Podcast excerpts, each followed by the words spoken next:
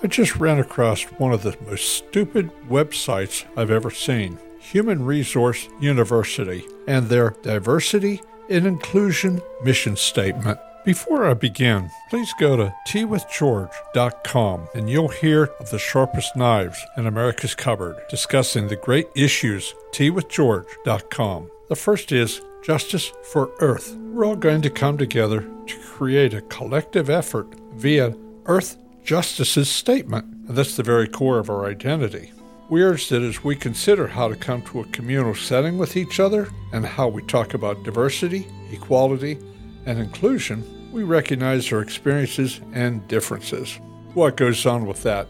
But you're beginning to see how woke and stupid this website is and what they're teaching. Human resources used to be about finding the best talent to do the best job. Not anymore.